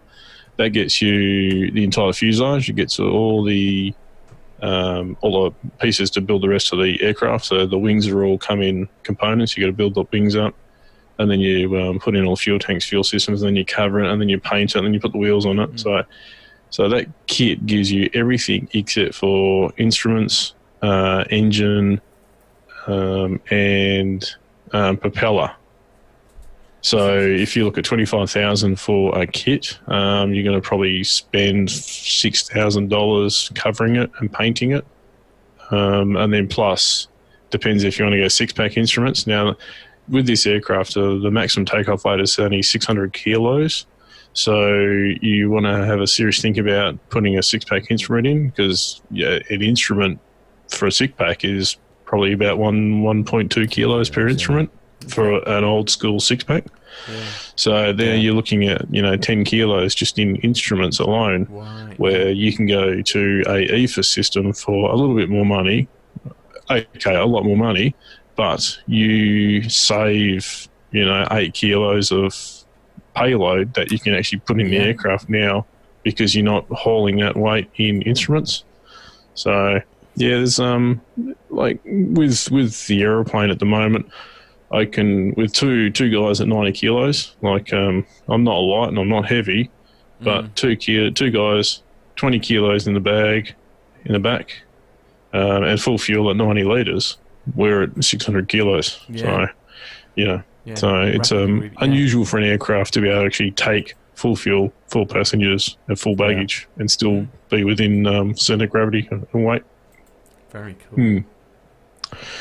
Yeah. Yeah. and that wasn't meant to be a sales pitch. No, no, no, no, no, no. No, but, it- it's but it is quite interesting. interesting, yeah, It- it- yeah. it is that. Um, For the price of a, of a new car here in the UK, yeah, it, for literally a, for, that. a, yeah. for a basic new car in yeah. the UK, well, you you, can basically buy. you get change out of 14, yeah, yeah, 14k yeah, you can buy, buy, here in I'd, I'd rather have the uh, I'd rather the pop. Yeah, know. uh, And if you uh, uh, if you build it um, ultralight or um, I think microlight, I think the the PFA in uh, the UK, Mm. um, you know, then you can look at uh, second-hand Rotax engines. Like the Rotax that I'm putting in my aircraft is not brand new; it's actually 12 years old, and uh, it used to be in a certified aircraft.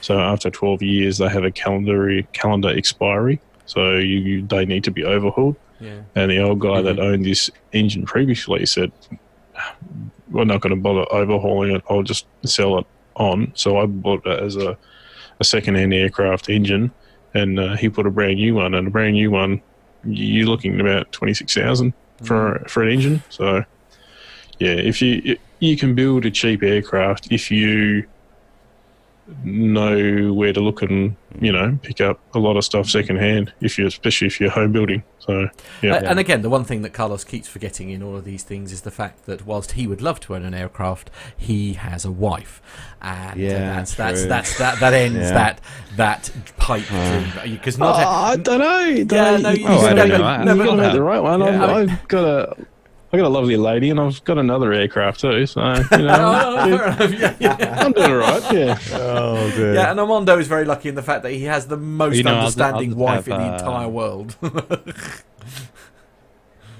Well, I was just going to say I'll have Megan go talk to Gemma and uh, right. Yeah, you know thank- maybe yeah. they can convince each other when Thanks we fly out for lunch or something. Yeah. Yeah, yeah. Good luck with that. Uh, anyway, Ben, thank you very much for for Yeah, your, thanks, your time. It's been, as I say, it's been fascinating to sort of learn uh, about like the Aeropup and stuff. I, I, I, I, I'm rapidly beginning to sort of fall more and more in love with this whole GA thing. I, I, I just, I don't know. It's just like may, maybe, yeah.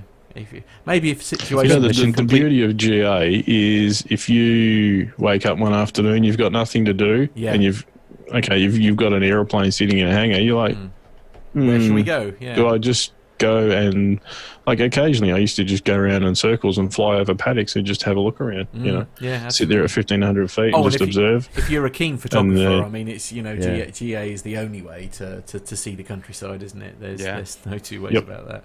Uh, uh, right, uh, actually, move, moving from one part of Australia uh, to another, uh, regular listeners will know from last week. Um, believe it or not, we were talking about how none of us had had a little trip Well, I have. in an well, you, oh, you had. Uh, like, none Yeah. of us had had a trip in the A380. Um, and uh, this inspired. Actually, I've sampled Qantas's A380. Oh, have you? Get you. Uh, and uh, that anyway, that inspired a certain um, Grant of the McHerron uh, to tell us about a recent experience he'd had. Hey guys, this is Grant from Down Under. I was pretty surprised with that very recent episode where you all announced that you'd never flown on an A380. I guess I just got spoilt because I've been able to fly on A380s with Qantas, Singapore, and Etihad. But I must admit that's only a recent development, so yeah, maybe I can cut you some slack there. Because uh, when I went to Rome a couple of years ago, I actually uh, made the effort to fly up to Sydney so I could get on a Singapore A380 to experience it. And then just this year, I've wound up uh, going to Rome again with Etihad this time in an A380, and then also went with Qantas over to the US when I was going to Oshkosh in another A380. Mate, I can see why passengers love it. It's got a wider fuselage, so all the economy seats are apparently nice and wide. Plus, it's a lot quieter inside uh, compared to many other aircraft. But that said, I find the windows are pretty small, um, so you really got to get right up there to try and look out from them. And uh, in all three of the airlines that I've flown the A380 with, I was in business class and wound up over the wing on the top deck. So my view was quite often, large chunks of my view were blocked by that massive wing. And I'll tell you what, that massive wing, you look at the A380 from above, it's clear it was designed to take a much larger fuselage.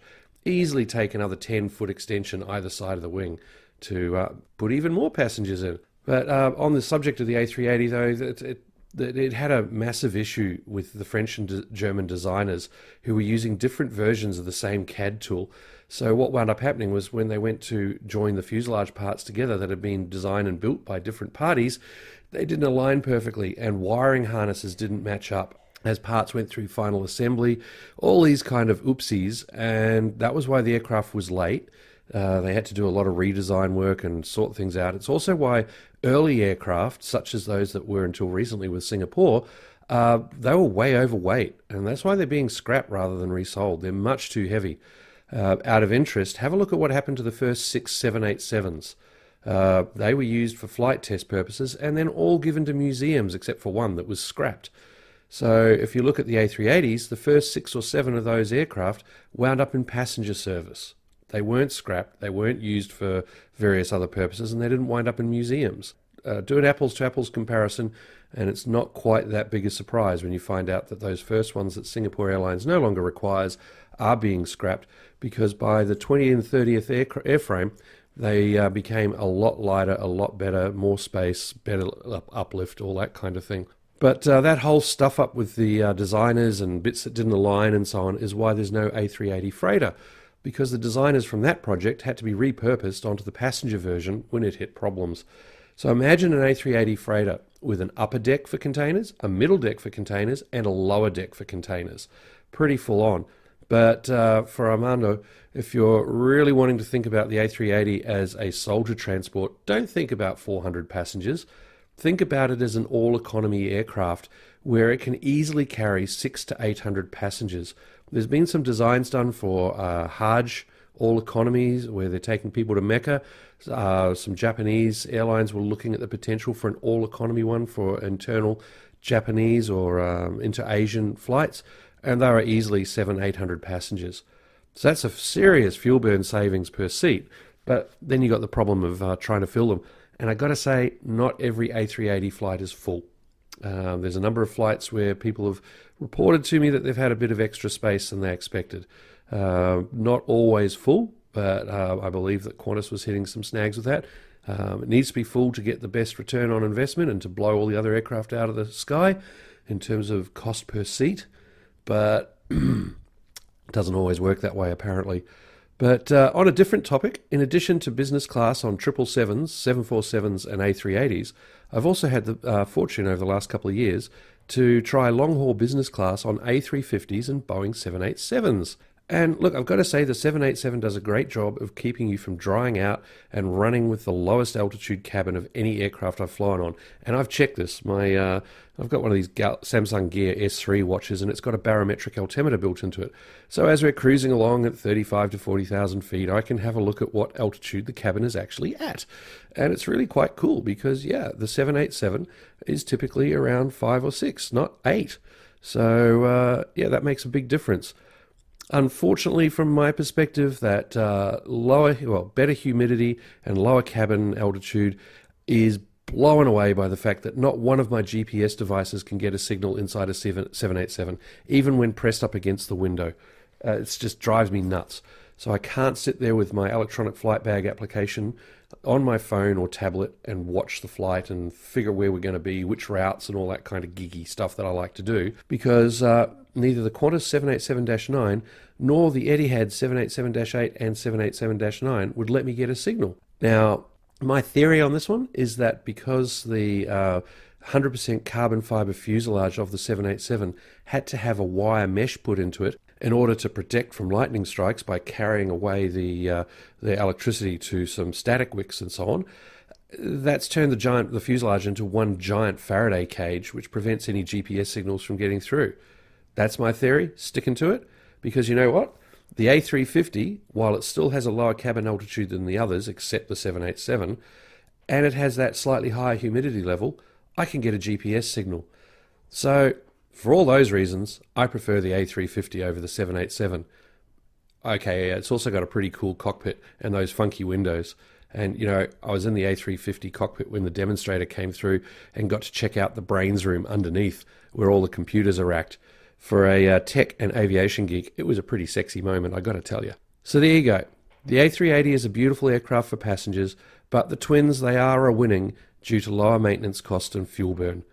That said, not sure that uh, the twins work that well when you're in an extremely hot environment. If we see temperatures continuing to rise in the Middle East and so on, those uh, twin engines, because they have to be able to take off and climb to altitude on single engine in case of an engine failure on takeoff, well, they've got to have honking big engines. And to be honest, they're, they're starting to get to the point where as it gets hotter and hotter, they have to offload some cargo or people. So that starts to change the um, money side of things. So interesting to watch what happens there. But uh, of the newer long haul aircraft, I do prefer the A350 to the 787, primarily for the GPS reception. But I got to say, uh, well, you know, on both flights, both the A350 and the 787s, I wound up feeling pretty refreshed. Um, you know, lie flat business class seats, good humidity, good cabin pressure. You know, all those things did did add up. But um, yeah, I think the 787 pips the A350 for just how refreshed you can feel by the end of the flight compared to an older tech uh, 747 or the A380. You know, like I mentioned, all of that was done in business class, so I have no idea how you'd feel after 12 to 20 hours wedged into economy like a sardine, especially on a Qantas 787 doing the Perth to London non-stop. My God, nine abreast seating in a 787? That's vicious. Anyhow, hope all is well for you guys. Hope you've enjoyed this uh, little bit of feedback, and uh, looking forward to catching up with you all not too distant future. Ciao. Those of you watching on the YouTube uh, feed will actually uh, notice there was uh, some of the pictures uh, from when I, I, was lucky enough to meet up with Grant actually when he was in Rome. Uh, that would have been two years ago now, so the, the very flight he was talking about. But uh, yeah, thanks for that, Grant. That was that was very well, nice to hear from Grant again. Yeah, absolutely. Yeah, yeah. it's well, this I'm, cabin. I'm glad to hear Sorry, I'm, I'm, glad to hear that I'm not the only one with my EFB pressed up against the window trying to get a yeah. signal. You know, just going, ah, come on, I just want to know where we are. Yeah, yeah, absolutely. Exactly where we are. Yeah, absolutely. It's all good. Uh, anyway, guys, unfortunately, we've got to wrap up pretty quick because. Uh, You've got to go and see Ed. I've, I've, yeah, I, I, need to hurry up and go to work, basically, because uh, I've got to go drive a, drive a coach. Ed's, Ed's waiting for you. He is waiting for me, yeah. On the absolutely. castle on the hill. Yeah, i see what you did there. Yeah, like Yeah. right. Wrap up, Carlos. I know. Though that is where we are going to bring episode 283 to a close. Big thanks to everyone who's joined us on this Saturday morning, evening, afternoon, wherever you are in the world listening to the show uh, today. Everyone in the chat room, thanks for you. And also, not forgetting thanks to everyone who downloads the show each week via iTunes and all the relevant podcast apps. Also, a big thanks to our guest, the C or the today. I was about to say this evening. Yeah? Well, it is this evening actually for Ben. So uh, thanks to you, Ben, for joining us today. It's been great to have you on. Yeah. And also, he's doing a bit of promotion there, shameless promotion for uh, for some fine uh, beer. Fine adult beverages. Got a lot of adult beverages. No, thanks for joining us, Ben. Been good to have you on. And uh, Armando, thanks for uh, getting up at uh, stupid o'clock this morning to uh, to be on the show. We'll be back next week to uh, the normal format of a yep. Friday evening show, and uh, Nev will be back with us as well next week. And don't forget, next week we'll also be playing out the first of the uh, interviews we took at, at Biggin, Biggin Hill. Hill. Yeah, so to get in touch with the show, don't forget search on social media for Plane Talking UK, our website www.planetalkinguk.com, and of course to send us an email. It's podcast at planetalkinguk.com. But for now, everybody say bye bye, everyone. Bye bye.